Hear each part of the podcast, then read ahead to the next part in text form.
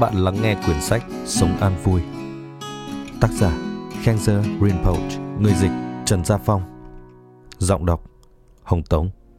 Lời giới thiệu Trước đây khá lâu, có lẽ đã hơn 15 năm, một người em họ gọi điện cho tôi khi tôi đang ở một tu viện tại miền Nam Ấn Độ. Em tôi nói rằng một người bạn học cùng trường của cậu ấy đang trải qua căng thẳng và bất an. Em tôi đã hỏi tôi có thể làm gì giúp bạn của cậu ấy hay không. Lúc đó tôi đang bận và đã bảo em nói với người bạn hãy tìm đến tôi sau một tháng nữa. Một tuần sau, em tôi gọi điện thông báo cậu bạn ấy đã tự sát. Tôi đã bị sốc và vô cùng buồn bã. Tôi đã có thể giúp cậu ấy nếu tôi có thời gian để gặp cậu ta sớm hơn. Kể từ đó, tôi dành thời gian nghiên cứu về cơ chế của sự căng thẳng diễn ra trong tâm – tôi đã phát hiện ra một thống kê đáng quan tâm. Trung bình cứ 40 giây trên thế giới có một người chết vì tự sát do căng thẳng và trầm cảm. Khenzer Rinpoche Theo thống kê của Tổ chức Y tế Thế giới WHO, mỗi năm trên thế giới có hơn một triệu người chết vì tự sát. Trung bình cứ 40 giây thì có một người chết vì tự sát và tỷ lệ người chết vì tự sát đã tăng 60% trong 45 năm qua. Dự báo đến năm 2020, trung bình trên thế giới sau mỗi 20 giây sẽ có một người chết vì tự sát. Chú thích Theo báo cáo từ WHO, Suicide and Psychiatric Diagnosis, A Worldwide Perspective https 2 gạch chéo gạch chéo www ncbi nlm nih gov gạch chéo pmc gạch chéo article gạch chéo pmc 1489848 gạch chéo truy cập ngày 18 tháng 3 năm 2017. Hết chú thích. Cũng theo WHO, hơn 90% số người chết vì tự sát đang mắc bệnh rối loạn tinh thần tại thời điểm họ qua đời và nguyên nhân hàng đầu dẫn đến sự tự sát là chứng trầm cảm lâu ngày không được điều trị kịp thời. Trầm cảm không phải là một chứng bệnh bất thình lình xảy đến với chúng ta, mà đó là hệ quả của sự tích tụ âu lo, căng thẳng trong một thời gian dài mà không được giải tỏa. Âu lo và căng thẳng phát sinh vì một số nguyên nhân như người thân đột ngột qua đời, mối quan hệ bị đổ vỡ, gặp mất mát quá lớn, trải qua bạo bệnh hay tai nạn nghiêm trọng, cảm thấy bản thân luôn thất bại, tuyệt vọng trong cuộc sống. Theo kinh nghiệm của Khenzer Rinpoche, trong quá trình nghiên cứu và áp dụng các phương pháp trị liệu tinh thần tại một số bệnh viện, sự căng thẳng, phiền muộn phát sinh từ các nguyên nhân kể trên có thể được giải tỏa bằng những phương pháp đơn giản và dễ thực hành. Điều quan trọng là chúng ta cần nhận được hướng dẫn đúng đắn về những phương pháp này và kiên trì áp dụng trong cuộc sống. Khi tâm căng thẳng, bất an được ngăn chặn và giải tỏa kịp thời, chúng ta không những có thể tìm được bình an và hạnh phúc nội tại mà còn giúp lan tỏa niềm vui sống với gia đình và cộng đồng xung quanh. Và đây là những gì bạn đọc có thể nhận được từ quyển sách này. Quyển sách Sống an vui được mở đầu bằng chia sẻ của tác giả về những yếu tố nền tảng tạo nên một đời sống hạnh phúc và an lạc. Các phần tiếp theo của quyển sách trình bày chi tiết phương pháp để giải tỏa căng thẳng, vượt qua sợ hãi và đối trị sân giận Đồng thời, tác giả còn hướng dẫn chúng ta một số bài tập thật đơn giản để cải thiện đời sống tinh thần lẫn sức khỏe thể chất. Chúng tôi mong rằng sống an vui không chỉ là một liều thuốc quý cho bạn đọc mà còn có thể trở thành món quà yêu thương để chúng ta trao tặng cho người thân và bạn bè, giúp họ tìm lại được niềm an vui mỗi khi gặp căng thẳng, khó khăn trong cuộc sống. Quá trình dịch thuật và biên tập quyển sách chắc chắn không thể tránh khỏi thiếu sót. Và mọi sai sót trong bản dịch này nếu có đều là lỗi của dịch giả và ban biên tập Deepcar. Chúng tôi rất mong nhận được sự góp ý tận tình từ quý độc giả và xin nhận mọi phản hồi về quyển sách vào hộp thư điện tử info@deepcar.com. Ban biên tập Deepcar, 18 tháng 3 năm 2017. Bạn phải tìm lại hạnh phúc và an lạc ngay tại nơi bạn mất chúng. Nếu bạn nghĩ rằng mình đã đánh mất hạnh phúc và an lạc trong tâm thì bạn phải tìm lại chúng cũng từ trong tâm.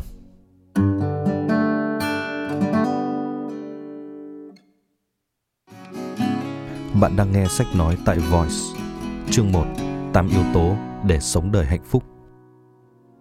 Trước hết, tôi không chắc là bạn đã biết nhiều về tôi hay chưa. Tôi là một tu sĩ và tôi có lối sống rất đơn giản. Tôi có rất ít mong muốn trong cuộc sống và sống với rất ít nhu cầu. Bạn sẽ ngạc nhiên khi biết rằng có những lúc tôi đi đó đây mà không có tiền trong túi, từ châu Á đến châu Âu, từ Tây sang Đông. Nhiều người đã rất ngạc nhiên khi biết điều đó. Một vài học trò đề nghị mở tài khoản ngân hàng cho tôi. Tôi có thể mang theo thẻ tín dụng và tiêu tiền khi cần, nhưng tôi đã từ chối. Đó là nguyên tắc của tôi. Tôi là một tu sĩ và tôi lựa chọn sống với ít mong cầu. Đây là vài điều tóm lược về bản thân tôi. Trước đây khá lâu, có lẽ đã hơn 15 năm, một người em họ gọi điện cho tôi khi tôi đang ở một tu viện tại miền Nam Ấn Độ. Em tôi nói rằng một người bạn học cùng trường của cậu ấy đang trải qua căng thẳng và bất an.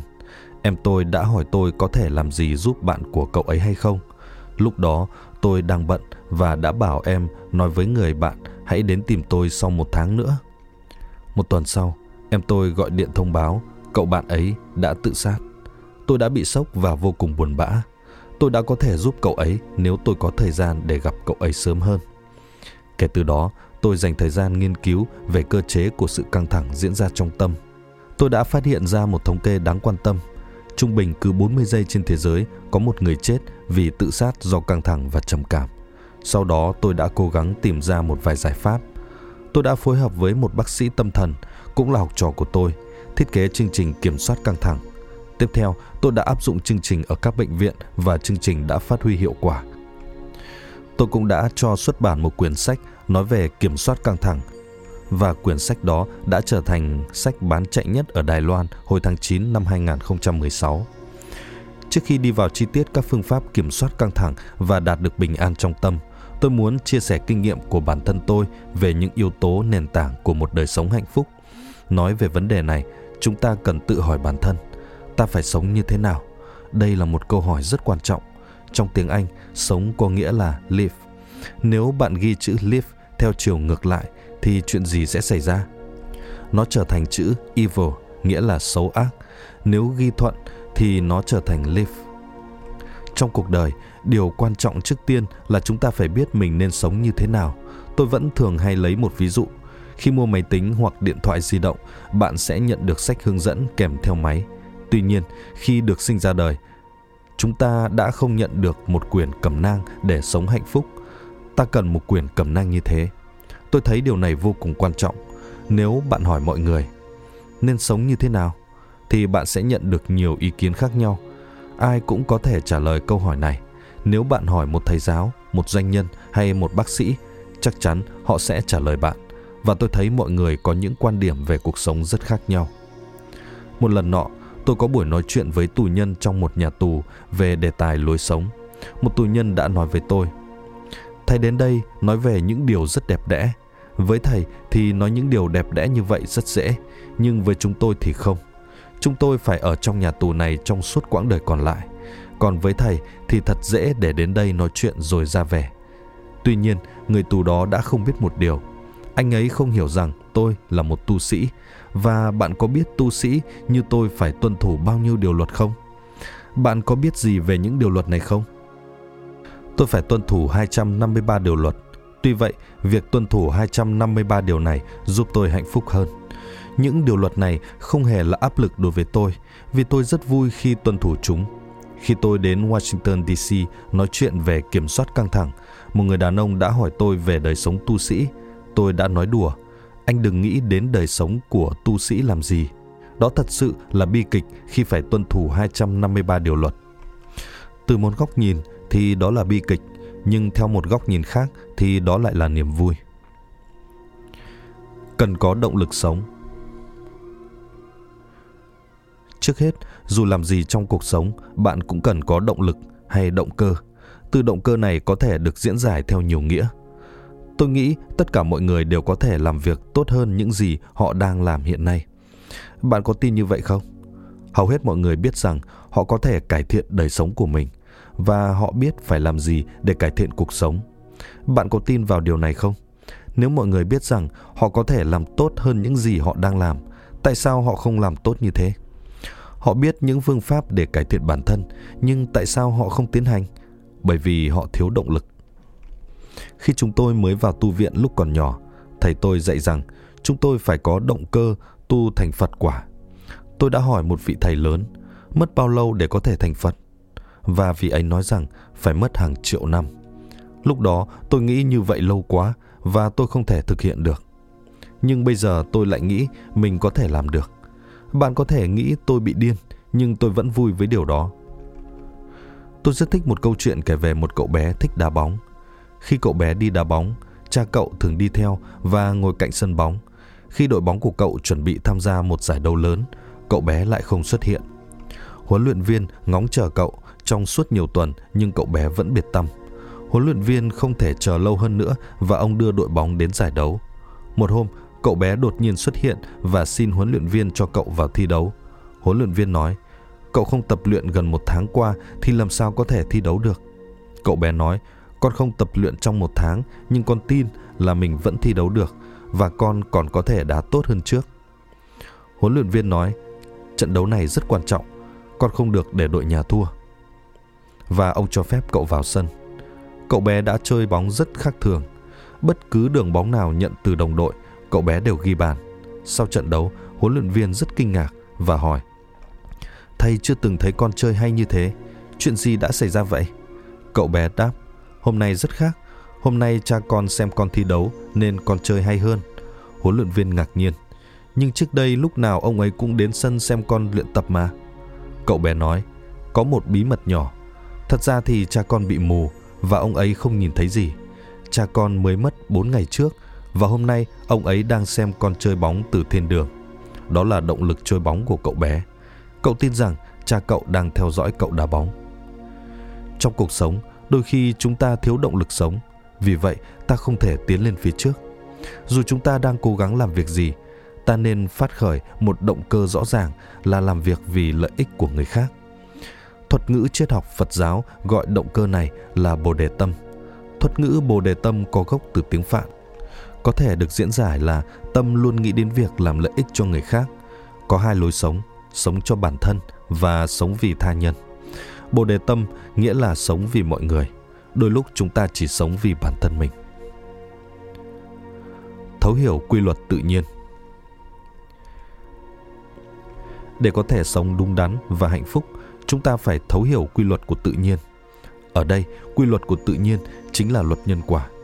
Luật nhân quả là một quy luật rất đơn giản. Mọi sự việc đều có nguyên nhân của chúng. Nếu bạn thấy một hiện tượng thì bạn biết chắc rằng hiện tượng đó có nguyên nhân. Luật nhân quả cũng giống một định luật vật lý. Lực nào cũng có phản lực của nó. Bạn phải gieo trước khi bạn gặt. Nếu bạn gieo hạt táo thì sẽ được quả táo. Nếu bạn gieo hạt cà thì sẽ được quả cà. Trong tâm ta, nếu bạn gieo hạt giống của những tư tưởng thiện lành thì tư tưởng thiện lành sẽ sinh sôi. Nếu bạn gieo hạt giống của tư tưởng tiêu cực thì tư tưởng tiêu cực sẽ xâm chiếm tâm bạn. Tâm con người giống một mảnh vườn. Nếu bạn không gieo bất cứ hạt giống nào trong vườn, thì điều gì sẽ xảy ra? Rêu phong và cỏ dại sẽ sinh sôi. Nếu bạn gieo vào tâm hạt giống của thiện niệm, thì thiện niệm sẽ sinh sôi. Nếu bạn gieo hạt giống ác niệm, thì ác niệm sẽ phát sinh. Bạn hãy thử nhìn lại bản thân. Khi có thời gian rỗi, thì những dạng tư tưởng nào phát sinh trong tâm bạn? Tích cực hay tiêu cực? Thiện niệm hay ác niệm? Tôi nghĩ đến hơn 70% là tư tưởng tiêu cực sẽ nảy sinh trong tâm con người. Tôi nói đúng không? Khi có thể làm phát sinh nhiều suy nghĩ tích cực hơn trong tâm thì chúng ta sẽ hạnh phúc hơn. Hạnh phúc và đau khổ là những cảm xúc rất lạ. Tôi luôn đưa ra một ví dụ. Mỗi khi bạn đạt được một điều gì đó mà bạn rất muốn có, tôi chắc rằng bạn sẽ thấy hạnh phúc. Sau 10 ngày, nếu đánh mất điều đó thì bạn sẽ thấy buồn bã hoặc đau khổ. Đây là những điều thường thấy ở con người. Câu hỏi được đặt ra là niềm vui khi đạt được điều bạn mong muốn và nỗi khổ vì mất chúng. Cảm xúc nào hiện diện lâu hơn? Nỗi đau tồn tại lâu hơn. Vì sao? Có điều gì đó sai trái ở tâm con người. Nếu bạn muốn có câu trả lời theo quan điểm tâm lý học hoặc khoa học, tôi không nghĩ bạn sẽ tìm được lời giải thỏa đáng. Đây không phải là bản tính của tâm con người, vì đối với một số người, niềm vui hiện diện lâu hơn nỗi buồn. Tuy nhiên, tôi chắc rằng với hầu hết mọi người, dù không phải tất cả, nỗi buồn sẽ kéo dài lâu hơn so với niềm vui. Tại sao nó lại diễn ra như vậy? Giữ kỷ luật cá nhân Trong đạo Phật có một thuật ngữ là giới luật. Nói một cách thông thường thì tôi gọi đó là chuẩn mực đạo đức. Thuật ngữ tiếng Phạn là Sila. Tôi không rõ bạn dịch từ này ra tiếng Việt có chính xác hay không. Tôi không thấy có cách dịch chính xác từ này trong tiếng Anh. Từ này cũng tương tự với kỷ luật hay chuẩn mực đạo đức. Tính kỷ luật là một yếu tố quan trọng trong cuộc sống. Khi tôi tuân thủ 253 điều luật, có những lúc tôi quên luật. Bạn có biết món lẩu không? Một lần nọ, tôi có dự một buổi cầu nguyện. Sau buổi cầu nguyện, ban tổ chức phục vụ món lẩu. Lúc đó tôi đói bụng và tôi đã lấy rau sống cho vào nồi lẩu. Thật ra, theo giới luật, tu sĩ không được nấu hay luộc rau sống. Sau khi luộc rau và đã ăn rồi thì tôi mới nhớ mình vừa phạm luật. Giới luật trong đạo Phật có ý nghĩa thật sự là gì? Có phải giới luật là thứ lấy mất tự do của chúng ta hay không? Hay giới luật là thứ có thể sửa chữa những việc làm sai trái của ta? Không, giới luật không mang ý nghĩa như vậy. Có những người hiểu lầm về giới luật và họ cảm thấy giới luật đang lấy mất tự do của họ. Thật sự thì không phải như vậy. Khi một đoàn tàu bị chạch khỏi đường dây thì nó sẽ có tự do, nhưng chuyện gì sẽ xảy ra tiếp theo? Chỉ có thể là tai nạn. Thật ra, giới luật là một trong những điểm chính yếu giúp ta làm chủ bản thân. Giới luật chính là một hướng đi. Tôi nghĩ bạn đã từng nghe nói rằng hướng đi quan trọng hơn tốc độ. Vậy, giới luật là một hướng đi. Khi bước lên máy bay, bạn mong chờ điều gì? Một người phi công có tính kỷ luật cao hay một viên phi công chỉ thích làm theo ý riêng của ông ấy? Chắc chắn bạn muốn người phi công có tinh thần kỷ luật cao độ. Điều này rất quan trọng. Tôi cảm thấy mình rất may mắn khi có cơ hội tuân thủ giới luật. Tuy nhiên, khi tôi du hành đó đây, người dân địa phương hay cảm thấy buồn cười khi nhìn thấy tôi mặc y phục tu sĩ này. Đôi lúc khá khó xử khi mọi người đổ dồn nhìn bạn trong bộ y phục này. Về phần mình, tôi luôn nghĩ trong tâm nguyện cho những ai thấy tôi mặc y phục này sẽ đều nhận được gia trì từ chư Phật. Tôi luôn nguyện cầu như thế. Đó là cách tôi suy nghĩ. Luyện tâm nhẫn nhục Đức tính nhẫn nhục cũng là một yếu tố quan trọng khác. Một trong những quyển sách yêu thích của tôi là Binh Pháp Tôn Tử. Trong quyển sách đó, Tôn Tử nói rằng khi một vị tướng đem quân ra trận, ông ta phải hết sức nhẫn nhục và không được nổi giận. Ông ta phải vô cùng nhẫn nhục và đây là một phẩm tính rất quan trọng của một vị tướng. Khi tôi còn nhỏ, thầy tôi đã kể cho tôi một câu chuyện về đức tính nhẫn nhục. Câu chuyện này rất nổi tiếng trong Phật giáo Tây Tạng. Có một thiền giả dành 9 năm dòng để tu thiền trong một hang động. Ông ta rất chú tâm tu thiền và không biết rằng tóc của ông đã mọc rất dài. Sau 9 năm, ông thoát khỏi trạng thái thiền và thấy tóc mình đã rất dài. Tuy nhiên, phần tóc bên trái đã bị chuột gặm. Khi thấy tóc mình bị chuột gặm, ông đã hét lên, ta sẽ giết con chuột nào gặm tóc ta. Như vậy thì đâu là lợi ích của 9 năm tu thiền trong hang núi?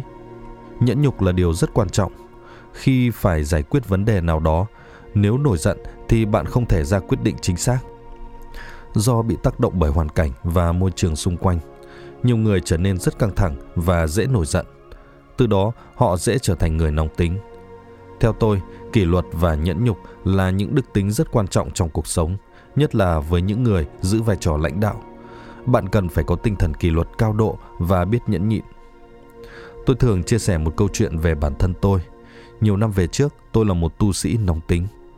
Bằng cách thực hành nhẫn nhục, tôi đã thật sự thay đổi nhiều. Tôi trở nên điềm tĩnh hơn.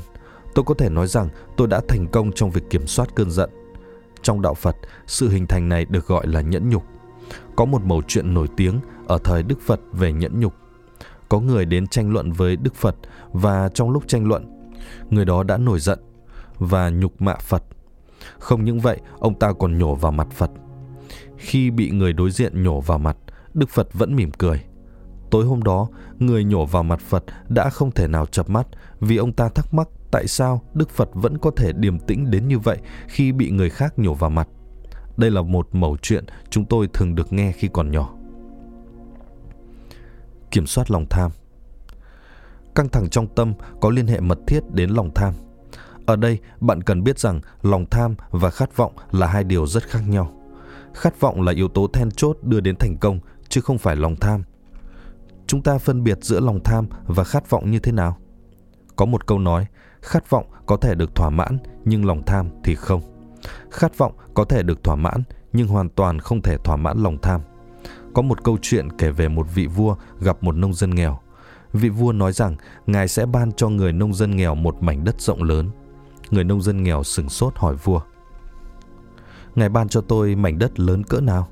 Vua đáp, sáng mai ông chỉ cần đi liên tục, ông đi được bao xa thì trẫm sẽ ban cho ông bấy nhiêu đất. Nhưng trẫm có một điều kiện là ông phải đi về nơi xuất phát trước khi mặt trời lặn. Người nông dân mừng rỡ và nghĩ rằng ông ấy có thể lấy được một vùng đất rộng lớn. Sáng hôm sau, ông ấy bắt đầu đi và ông cứ đi mãi, nhưng ông đã quên điều kiện của vua. Chỉ khi mặt trời đã lặn thì ông mới sực nhớ đến điều kiện. Đó chính là lòng tham. Lòng tham khiến bạn mù quáng, còn khát vọng không khiến bạn mù quáng. Tôi nghĩ bạn đã nghe chuyện kể về một ông vua vô cùng tham lam. Ông đã xin Thượng Đế ban cho ông quyền năng để biến tất cả những thứ ông chạm vào thành vàng. Thượng Đế đồng ý và ban cho vua phép màu như ông ta mong ước. Thế là khi nhà vua chạm tay vào lâu đài, thành quách, tất cả đều ngay lập tức biến thành vàng. Nhà vua lúc ấy cảm thấy quá đỗi vui mừng. Và rồi sau đó, khi nhà vua ngồi vào bàn ăn, thì tất cả những món ăn mà ông chạm tay vào cũng đều biến thành vàng nốt. Vô tình, nhà vua chạm tay vào con gái của mình và ngay lập tức nàng công chúa biến thành một pho tượng bằng vàng. Lúc ấy, nhà vua mới bắt đầu cảm thấy hối hận. Vua khóc lóc thảm thiết, thỉnh cầu Thượng Đế hãy lấy lại quyền năng đó và trả lại cho ông cô công chúa như xưa. Lòng tham thường khiến chúng ta mù quáng. Chúng ta chỉ có thể đối trị lòng tham bằng một cách duy nhất, đó là rèn luyện tâm biết đủ, chi túc. Một nguyên nhân khiến lòng tham phát sinh là chúng ta không cảm nhận được giá trị của những gì mình đang sở hữu. Chúng ta không thể nhìn thấy những gì mình đang có, vì ta chỉ nhìn vào những người đang sở hữu những thứ mình không có. Ta không nhìn vào những người không thể có những gì mình đang sở hữu. Tôi được sinh ra ở nepal và sau đó được đưa đến ấn độ. Nepal là một nước rất nghèo, có rất nhiều người nghèo. Cuộc sống rất vất vả và gian nan. Tôi tận mắt chứng kiến cảnh khổ của họ.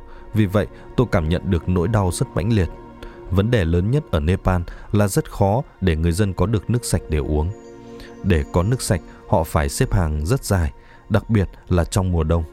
Do vậy, khi tôi được mời đi ăn ở nhà hàng, tôi thường chỉ dùng một cái đĩa duy nhất suốt bữa ăn. Tôi không đổi đĩa ăn vì tôi nghĩ làm như vậy có thể tiết kiệm nước rửa bát đĩa. Tôi chắc rằng không đổi đĩa ăn có thể tiết kiệm được khoảng 1-2 lít nước. Tôi tin rằng nếu tôi cố gắng thực hiện điều này trong suốt cuộc đời mình thì khoảng 30-40 năm sau tôi hy vọng sẽ có nhiều người hơn hưởng ứng cùng tôi. Hiện tại thì tôi vẫn gặp nhiều khó khăn trong việc này. Ở vài nơi, khi tôi không thay đĩa ăn, người phục vụ nhà hàng đề nghị tôi thay đĩa. Nếu không thì khi tôi chạm thìa lấy thức ăn chung vào cái đĩa đã dùng, người khác sẽ cảm thấy cái thìa bị làm bẩn. Tôi gặp những khó khăn như vậy, nhưng đó không phải là vấn đề lớn. Ý tôi là ở Nepal, người dân đang gặp rất nhiều khó khăn. Và nếu bạn có thể chứng kiến những khó khăn đó thì bạn sẽ cảm thấy mình thật sự may mắn. Đôi lúc chúng ta không nhớ mình đã và đang may mắn ra sao. Khi có thể nhìn thấu những khó khăn mà người khác phải đối mặt thì bạn sẽ thấy cuộc đời mình thật sự là một ân phước. Bớt kỳ vọng vào kết quả.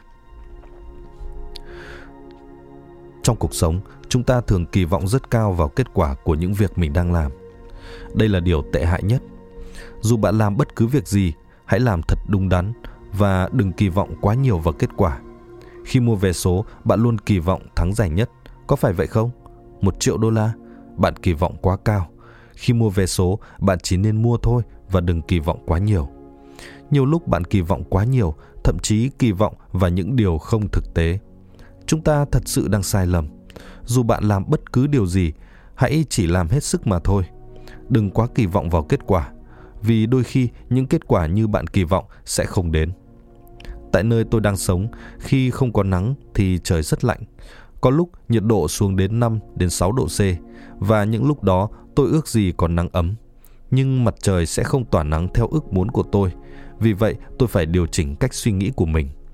Khi tôi muốn có nắng nhưng trời không có nắng, tôi phải thay đổi suy nghĩ của bản thân và nghĩ, được thôi, tôi chấp nhận. Đôi khi bạn quá kỳ vọng vào kết quả và khi nó không đến thì bạn cảm thấy rất khó chấp nhận. Nếu bạn không thể chấp nhận thì nó trở thành khó khăn. Với mọi vấn đề, nếu bạn biết chấp nhận thì nó sẽ không trở thành khó khăn. Nếu không thể chấp nhận thì điều đó sẽ trở thành khó khăn. Thế giới này và vũ trụ này vận hành theo quy luật của riêng chúng, quy luật về nghiệp. Chúng không vận hành theo mong ước của ta. Bạn phải hiểu rõ điều này. Vì vậy, dù bạn làm bất cứ điều gì, hãy làm thật đúng đắn và chỉn chu. Đừng kỳ vọng quá mức vào kết quả. Nếu bạn không quá kỳ vọng vào kết quả, thì khi đạt được thành quả lớn, bạn sẽ cảm thấy hạnh phúc hơn. Nếu bạn kỳ vọng quá cao, thì dù có đạt được kết quả tốt, bạn sẽ cảm thấy không mấy hạnh phúc. Không nuông chiều bản ngã Nếu bạn biết thức ăn có độc, thì bạn có ăn không? Khi chuẩn bị làm bất cứ điều gì, trước hết bạn phải suy xét xem hành động đó có giống thức ăn có độc hay không. Đôi lúc, khi hành động hoặc ra quyết định, chúng ta không thấy được bức tranh toàn cảnh, mà bạn hành động hay quyết định chỉ để thỏa mãn bản ngã. Điều này giống như bạn đang ăn thức ăn có độc. Trước khi ra bất cứ quyết định nào, bạn phải thấy được bức tranh toàn cảnh. Đôi lúc chúng ta quyết định chỉ để thỏa mãn bản ngã. Ví dụ, nếu có người nặng lời với bạn vì bản ngã nên bạn không thể chấp nhận những lời lẽ đó và rồi bạn đáp trả họ bằng lời nói thô lỗ. Bạn nói nặng với người khác vì làm như vậy thỏa mãn bản ngã của bạn. Bạn không thấy bức tranh toàn cảnh, bạn không suy xét xem làm như vậy có giúp bạn hay giúp người kia hay không. Tương tự, khi bạn có xích mích với ai đó, thường thì bạn và người đó sẽ không nói chuyện với nhau nữa. Các bạn ngừng trò chuyện chỉ để thỏa mãn bản ngã mà không có cái nhìn toàn cảnh. Khi bạn ngừng nói chuyện thì sẽ nảy sinh nhiều sự hiểu lầm hơn nữa. Và bạn khiến cho mối quan hệ với người kia trở nên tệ hơn. Điều này hay xảy ra trong xã hội. Dù bạn làm gì hay quyết định điều gì, trước hết bạn phải có cái nhìn toàn cảnh. Khi bạn hoạt động với tâm phiền não hoặc chỉ để thỏa mãn bản ngã, điều đó giống như bạn đang ăn thức ăn có độc. Mỗi khi phải ra quyết định, bạn phải có bức tranh toàn cảnh trong tâm. Đừng làm chỉ để thỏa mãn cơn giận hay bản ngã. Điều này có nghĩa là hành động hay quyết định của bạn không nên dựa trên bản ngã, lòng ganh tị hay sự tức giận. Bạn phải luôn nghĩ đến bức tranh toàn cảnh. Khi hành động của bạn được thôi thúc bởi bản ngã, sân giận, dù làm gì thì bạn cũng cảm thấy mình đúng, nhưng điều đó giống như bạn đang ăn thức ăn có độc. Liên tục đối trị phiền não Mỗi khi nhận ra mình nổi giận, ganh tị, bạn phải luôn áp dụng biện pháp đối trị. Khi bạn nhận ra phiền não nảy sinh trong tâm, bạn không nên ngồi yên mà không làm gì. Hầu hết mọi người không làm gì cả khi họ nhận ra phiền não phát sinh. Bạn không nên ngồi yên. Tâm bạn phải tỉnh táo hơn, phải chủ động hơn trong việc áp dụng các biện pháp đối trị nhằm loại bỏ phiền não. Khi các phiền não như đau khổ, ganh tị, sân giận phát sinh trong tâm, trước hết bạn hãy tự hỏi bản thân vì sao bạn phải sống khổ như thế. Tiếp theo, hãy hỏi bản thân, đau khổ có giúp cải thiện vấn đề hay không? Không, nó không giúp gì cả, vì bạn nghĩ, vậy thì tại sao mình phải đau khổ? Khi phiền não phát sinh trong tâm, bạn không nên để yên mà phải cố gắng áp dụng các biện pháp đối trị các phiền não đó. Biện pháp đối trị phiền não phải được áp dụng từ trong tâm. Bạn đừng cố gắng tìm cách giải quyết từ bên ngoài. Tôi kể một câu chuyện đã có từ xưa. Một buổi nọ, khi trời đã khuya, một người phụ nữ liên tục tìm kiếm một vật gì đó trên đường bên ngoài ngôi nhà của bà ấy. Một người đàn ông thấy vậy và đến hỏi, bà đang tìm cái gì vậy? Người phụ nữ nói, tôi làm rơi một cây kim và tôi đang tìm cây kim. Người đàn ông hỏi, bà làm rơi cây kim ở đâu? Bà ấy đáp, tôi làm rơi cây kim trong nhà tôi. Người đàn ông rất ngạc nhiên hỏi, bà làm rơi cây kim trong nhà, tại sao bà lại tìm ở ngoài đường? Người phụ nữ đáp, tôi không thể tìm trong nhà vì nhà tôi bị mất điện, trong đó rất tối. Ở ngoài đây có đèn đường, mặt đường rất sáng nên tôi nghĩ dễ tìm hơn. Đây là một mẩu chuyện vui đã có từ rất lâu. Điều đáng quan tâm trong mẩu chuyện này là câu hỏi của người đàn ông. Bà đánh rơi cây kim ở đâu? Chúng ta cũng phải tự hỏi bản thân, tôi đã đánh rơi hạnh phúc và an lạc nội tâm ở đâu? Bạn phải tìm lại hạnh phúc và an lạc ngay tại nơi bạn mất chúng. Nếu bạn nghĩ rằng mình đã đánh mất hạnh phúc và an lạc trong tâm thì bạn phải tìm lại chúng cũng từ trong tâm. Bạn đừng như người phụ nữ kia đánh rơi cây kim trong nhà nhưng lại tìm kim ngoài đường. Mọi thứ đều phát sinh trong tâm bạn, vì vậy bạn phải tìm phương án từ trong tâm. Phải thay đổi đường lối, tư duy. Nếu quan sát những đứa trẻ, bạn sẽ thấy tâm của trẻ nhỏ mang nhiều suy nghĩ tích cực hơn. Chỉ khi những đứa trẻ lớn lên, tư tưởng tiêu cực sẽ xâm chiếm hầu hết tâm trí họ. Tại sao? Vì họ hoàn toàn không cưỡng lại các tư tưởng tiêu cực trong tâm mình. Tư tưởng tiêu cực như một chứng bệnh, nó sinh sôi mà không cần đến một lý lẽ thích đáng nào. Nếu bạn nhìn các tế bào ung thư trong cơ thể, chúng phát triển mà không có nguyên nhân rõ ràng nào. Tư tưởng tích cực không bao giờ tăng trưởng mà không cần nguyên nhân phù hợp, vì tư tưởng tích cực không phải là một chứng bệnh. Bạn phải nuôi dưỡng tư tưởng tích cực thì nó mới có thể tăng trưởng. Bạn không cần nuôi dưỡng tư tưởng tiêu cực, nó sẽ tự nhiên sinh sôi mà không cần lý lẽ thích hợp, vì tư tưởng tiêu cực là một chứng bệnh. Hỏi đáp Hỏi Khi đi làm, mình vẫn cố làm tốt để mong được thưởng. Như vậy có phải là lòng tham hay không? Rinpoche khi chúng ta làm việc chăm chỉ, cố gắng để có nhiều tiền lương hơn thì đó không phải là tham lam. Nếu bạn nói tôi sẽ mua điện thoại cho tôi, mua xe cho tôi thì đó là tham. Tuy nhiên, nếu với số tiền lương đó bạn nói rằng mình sẽ mua điện thoại cho các con, mua một chiếc máy vi tính cho chồng thì đó là quyết định đúng đắn. Chỉ có bạn mới biết cách mình sử dụng tiền lương đó có phải là tham hay không. Cố gắng làm việc để kiếm được nhiều tiền hơn là một điều tốt. Tuy nhiên, chính bạn phải suy nghĩ mình sẽ sử dụng số tiền đó như thế nào. Khi chi tiêu cho bản thân ít lại, đóng góp cho gia đình nhiều hơn thì không phải là tham, đó là một cách sống đầy ý nghĩa. Thông thường, với tiền lương ít ỏi ban đầu, bạn sẽ mua những loại nước hoa bình thường – khi lương cao hơn, bạn sẽ nghĩ đến việc mua các loại nước hoa phương Tây đắt tiền như Gucci, Armani. Đó mới thật sự là tham. Khi bạn đang sử dụng nước hoa thông thường nhưng nghĩ rằng nước hoa Armani sẽ hợp với chồng mình hoặc nước hoa Gucci sẽ hợp với vợ mình thì đó không phải là tham. Đó là nghĩ cho người khác. Làm việc chăm chỉ để có nhiều tiền là một điều đúng đắn. Khi đã có tiền, bạn nên chi tiêu cho người khác hoặc cho các thành viên trong gia đình nhiều hơn – khi đó hành động của bạn sẽ trở thành chân chính mang lại lợi lạc cho người khác tôi sẽ nói một điều từ kinh nghiệm của tôi tuy không liên quan nhiều đến vấn đề này tôi sinh ra ở nepal một đất nước rất nghèo. Một lần nọ tôi về nepal để làm lại hộ chiếu. Văn phòng làm hộ chiếu mở cửa khoảng 8 giờ sáng nhưng mọi người đã đứng xếp hàng từ 5 giờ sáng. Tôi rất may mắn vì có học trò đứng xếp hàng thay tôi. Cho đến khoảng 8 giờ thì họ gọi tôi ra để lấy hộ chiếu. Lúc đó có đến 400 đến 500 người đứng xếp hàng, nhưng chỉ có một người phát số và vé để đi vào làm hộ chiếu. Chúng tôi có đến 4 500 người đang đứng xếp hàng. Vậy mà chỉ có một nhân viên giải quyết công việc. Trong khi đứng đợi, tôi đã hỏi mọi người cảm giác của họ như thế nào. Có người kể với tôi rằng họ từ một làng quê lên thủ đô Kathmandu trước đó 3 ngày để làm hộ chiếu. Họ không có người thân ở Kathmandu nên phải đứng xếp hàng từ hôm trước nhưng vẫn chưa đến lượt họ. Hôm đó đã là ngày xếp hàng thứ hai của họ. Thật sự tôi gần như bật khóc khi nghe như vậy. Tôi nghĩ rằng nếu chính phủ có thể bổ nhiệm thêm một nhân viên ở quầy làm hộ chiếu thì sẽ giải quyết được rất nhiều vấn đề. Tôi đã nói chuyện với một trong những học trò của mình. Anh ta làm việc trong văn phòng chính phủ. Tôi nói với anh ta hãy phân công thêm một nhân viên nữa và tôi sẽ tìm được nguồn tài trợ để trả lương cho nhân viên đó. Số tiền đó không lớn, chỉ khoảng 60 đến 70 đô la một tháng. Tôi đã hỏi anh ta có thể bổ nhiệm thêm một nhân viên nữa hay không? Việc này sẽ giúp cho rất nhiều người. Tôi đã đề nghị như vậy, nhưng cho đến nay tôi vẫn chưa nhận được câu trả lời rõ ràng từ phía họ. Câu chuyện này không mấy liên quan ở đây, nhưng ý tôi là nếu bạn có thể dùng tiền lương để hỗ trợ cho người nghèo hoặc hỗ trợ giáo dục cho trẻ em nghèo thì thật sự rất tốt. Hỏi, mong muốn con mình học giỏi nhất lớp có phải là tham hay không? Rinpoche, khi chúng ta muốn con cái đạt vị trí đầu lớp thì đó không phải là tham. Nhưng bạn phải cẩn thận trong việc áp dụng thực tế.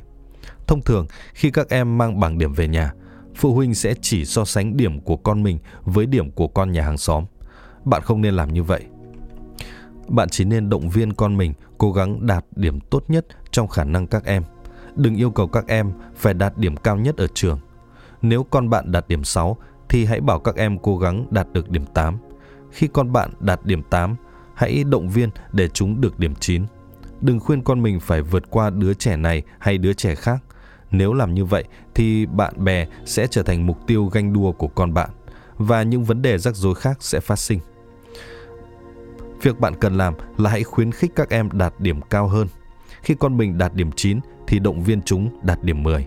Khi con bạn đạt điểm 10 thì bạn phải giữ im lặng. Sự im lặng này gọi là sự im lặng cao quý. Khi Đức Phật giác ngộ, Ngài đã giữ im lặng suốt 49 ngày. Một số người gọi đó là sự im lặng cao quý. Khi con bạn đạt được điểm 10 thì hãy giữ sự im lặng cao quý. Nhiều người thường hỏi tôi, đâu là ý nghĩa của cuộc đời này? Mục đích của cuộc sống này là gì? Tôi thường trả lời rất đơn giản. Mục đích và ý nghĩa của cuộc đời là sống hạnh phúc. Tôi biết rằng ai cũng muốn sống hạnh phúc, nhưng cuộc sống đôi lúc có nhiều khó khăn. Thử thách khiến chúng ta đau khổ và làm phát sinh trong tâm ta sự căng thẳng, bất an. Hết chương 1.